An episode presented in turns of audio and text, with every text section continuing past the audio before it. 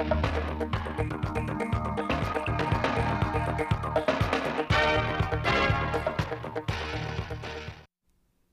kính chào quý vị và các bạn đến với bản tin thời sự 10 giờ của Đài Phát thanh Truyền hình Thanh Hóa.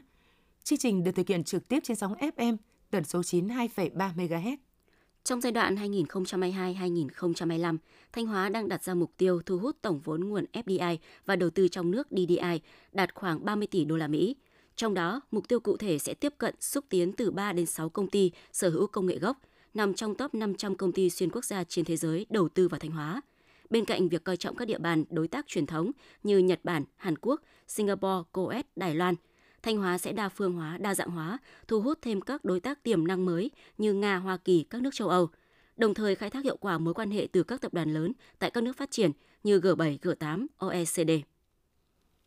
Tính đến tháng 2 năm 2023, toàn tỉnh có 1.205 doanh nghiệp đầu tư trực tiếp vào lĩnh vực nông nghiệp, trong đó lĩnh vực chăn nuôi là một điểm nhấn khi năm 2022, tỉnh Thanh Hóa thu hút được 5 dự án chăn nuôi quy mô lớn.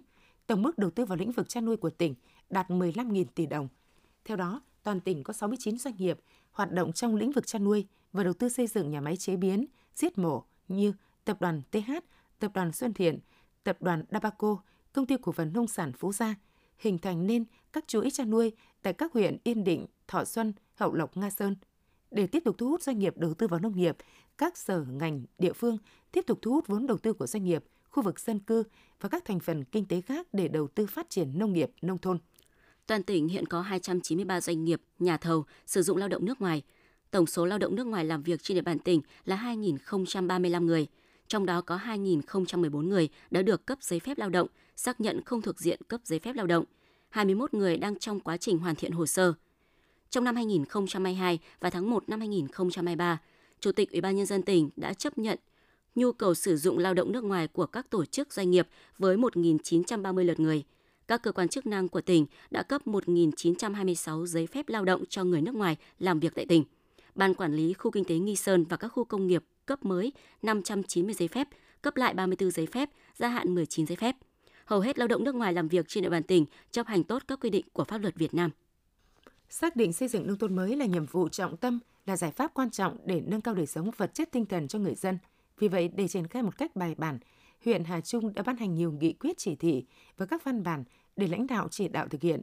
Đồng thời huyện chỉ đạo thành lập 133 tổ công tác là cán bộ công chức viên chức các phòng ban cơ quan đơn vị trên địa bàn huyện, tình nguyện về 133 thôn tham gia hỗ trợ, hướng dẫn đôn đốc các thôn trong xây dựng và duy trì nâng cao chất lượng các tiêu chí thôn nông thôn mới, nông thôn mới kiểu mẫu.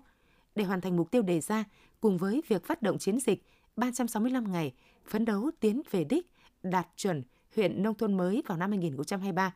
Thời gian tới, huyện Hà Trung tiếp tục tăng cường công tác lãnh đạo, chỉ đạo của cấp ủy, quản lý, điều hành của chính quyền các cấp từ huyện đến cơ sở, phát huy vai trò của mặt trận Tổ quốc, các tổ chức chính trị xã hội, người dân và doanh nghiệp trong xây dựng nông thôn mới.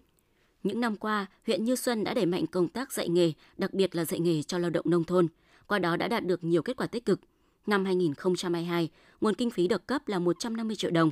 Huyện đã giao cho Trung tâm Giáo dục nghề nghiệp Giáo dục Thường xuyên huyện tổ chức hai lớp đào tạo nghề dưới 3 tháng cho 65 học viên, gồm một lớp chăm nuôi và một lớp nghề may công nghiệp. Ngoài ra, năm 2022, trên địa bàn huyện đang triển khai các lớp đào tạo nghề thuộc chương trình Mục tiêu Quốc gia giảm nghèo nhanh bền vững giai đoạn 2021-2025. Dự kiến khoảng 1.117 người được đào tạo nghề và cấp giấy chứng chỉ đầu năm 2023. Hiện nay, huyện Như Xuân đã hoàn thành hoàn thiện các bước về xây dựng kế hoạch, xây dựng dự toán, tuyển học viên, đấu thầu triển khai thực hiện. Tiếp theo là phần tin trong nước. Tối 13 tháng 2 giờ địa phương, từ thành phố Istanbul, Thổ Nhĩ Kỳ, đoàn công tác cứu hộ, cứu nạn của Quân đội Nhân dân Việt Nam đã tới thành phố Antakya thuộc tỉnh Hatay ở miền Nam nước này. Mặc dù quãng đường và thời gian di chuyển từ Việt Nam sang đến Antakya khá dài, nhưng tất cả 76 quân nhân và 6 chú chó nghiệp vụ đều bảo đảm sức khỏe tốt, tinh thần sẵn sàng rất cao. Tại sân bay, đoàn đã có cuộc trao đổi với đại diện Tổng cục Điều phối Thiên tai và Tình trạng khẩn cấp thuộc Bộ Nội vụ Thổ Nhĩ Kỳ để nắm nhu cầu của phía bạn. Dự kiến sau khi nhận hành lý, kiểm kê vật chất, đoàn sẽ cơ động đến một sân vận động ở Antakya. Đây cũng là nơi đoàn trú quân rồi sẽ triển khai thực hiện nhiệm vụ ngay trong đêm.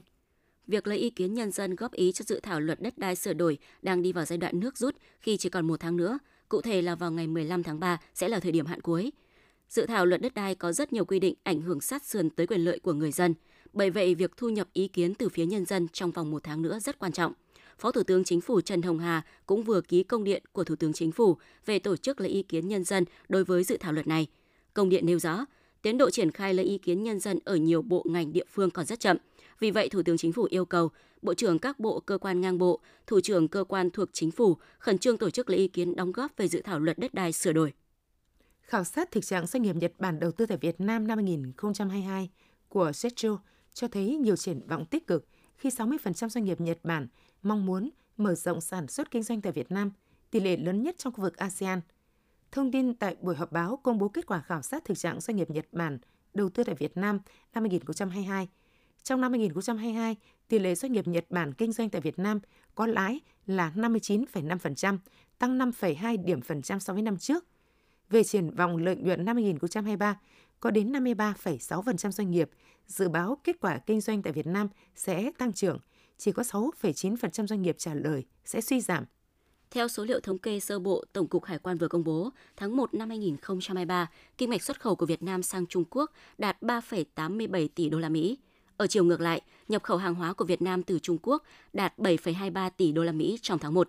Hàng hóa nhập khẩu đa dạng từ sản phẩm linh kiện điện tử, máy móc, thiết bị, dụng cụ phụ tùng, nguyên phụ liệu, hàng tiêu dùng, hàng nông sản. Với tổng kim ngạch hơn 11 tỷ đô la Mỹ, Trung Quốc là đối tác thương mại song phương duy nhất của Việt Nam có quy mô kim ngạch hơn 10 tỷ đô la Mỹ trong tháng đầu năm 2023. Năm 2023, ngành nông nghiệp phát triển nông thôn được Thủ tướng Chính phủ giao kim ngạch xuất khẩu đạt ít nhất 55 tỷ đô la Mỹ. Để tăng giá trị xuất khẩu các mặt hàng nông sản trong năm 2023, Bộ Nông nghiệp Phát triển Nông thôn đã đưa ra nhiều giải pháp cụ thể, trong đó toàn ngành sẽ tập trung tổ chức xúc tiến thương mại, quảng bá cho những sản phẩm đã được cấp phép tiếp cận thị trường xuất khẩu. Nhằm hiện thực hóa mục tiêu xuất khẩu nông sản, theo các chuyên gia, cần tiếp tục quan tâm và nâng cao chất lượng công tác phân tích, dự báo định hướng phát triển thị trường nông sản. Bên cạnh đó, tăng cường tương tác, trao đổi thông tin với hệ thống đầu mối tại các địa phương, tham tán thương mại tại các thị trường, cộng đồng doanh nghiệp và người sản xuất. Tổng công ty Đường sắt Việt Nam cho biết năm 2023, tổng công ty sẽ ký hợp đồng đặt hàng và triển khai lắp đặt bổ sung thiết bị tín hiệu tại 270 đường ngang, chia thành 65 công trình với tổng số vốn 400 tỷ đồng nguồn ngân sách nhà nước. Các công trình này được bố trí vốn để triển khai theo chỉ đạo của Phó Thủ tướng Chính phủ Lê Văn Thành vào năm 2021. Theo chỉ đạo, Bộ Giao thông Vận tải đặt hàng Tổng công ty Đường sắt Việt Nam sửa chữa bổ sung đầy đủ hệ thống tín hiệu theo quy định đối với 566 đường ngang có gác thực hiện từ năm 2022 và hoàn thành toàn bộ trong năm 2023. Thứ trưởng Bộ Giao thông Vận tải Lê Anh Tuấn vừa ký văn bản yêu cầu Cục Hàng không Việt Nam giả soát đối với giấy phép kinh doanh vận chuyển hàng không, giấy phép kinh doanh hàng không chung của các doanh nghiệp kinh doanh vận tải hàng không, đảm bảo tuân thủ đúng quy định của pháp luật hiện hành. Văn bản yêu cầu Cục Hàng không Việt Nam đề xuất phương án xử lý đối với các doanh nghiệp kinh doanh vận tải hàng không nếu có, không còn đáp ứng đủ điều kiện theo quy định của pháp luật báo cáo bằng văn bản về Bộ Giao thông Vận tải trước ngày 8 tháng 3 năm 2023. Theo báo cáo, tính đến hết tháng 1 năm 2023, cả nước có gần 17,3 triệu người tham gia bảo hiểm xã hội, đạt tỷ lệ bao phủ là 37,4% lực lượng lao động trong độ tuổi, tăng 648.000 người so với cùng kỳ năm 2022. Trong đó trên 15,8 triệu người tham gia bảo hiểm xã hội bắt buộc, trên 1,4 triệu người tham gia bảo hiểm xã hội tự nguyện, lần lượt tăng 4,2%, 0,4% so với cùng kỳ năm 2022. Số người tham gia bảo hiểm y tế trên 88,9 triệu người, tăng 5,6% so với cùng kỳ năm 2022. Chiều ngày 13 tháng 2, Ủy ban dân phường An Hưng, thành phố Thanh Hóa xác nhận, cơ quan công an tỉnh Thanh Hóa đang điều tra xử lý vụ nổ lớn xảy ra trong đêm khiến nhiều nhà dân trên địa bàn bị rung lắc. Thông tin ban đầu cho biết, sự việc xảy ra lúc 19 giờ 40 ngày 12 tháng 3 tại cầu sông Si, nối hai phố Tây Sơn và Nam Sơn, phường An Hưng. Vào thời gian trên, tại cầu sông Si, có một người điều khiển xe máy đi đến giữa cầu rồi dừng lại. Người này đứng một lúc trên cầu rồi điều khiển xe rời khỏi hiện trường. Chỉ ít giây sau, tiếng nổ lớn vang lên, gây rung lắc, khiến nhiều người sinh sống gần khu vực hoang mang lo lắng. Vụ nổ lớn khiến mặt cầu bị bong chóc bê tông. Một nhà dân gần cầu bị rung lắc và rơi vỡ bóng điện. Vụ việc đang được cơ quan chức năng điều tra làm rõ. Những thông tin vừa rồi cũng đã khép lại chương trình thời sự của Đài Phát thanh và Truyền hình Thanh Hóa. Xin kính chào và hẹn gặp lại quý vị và các bạn trong những chương trình sau.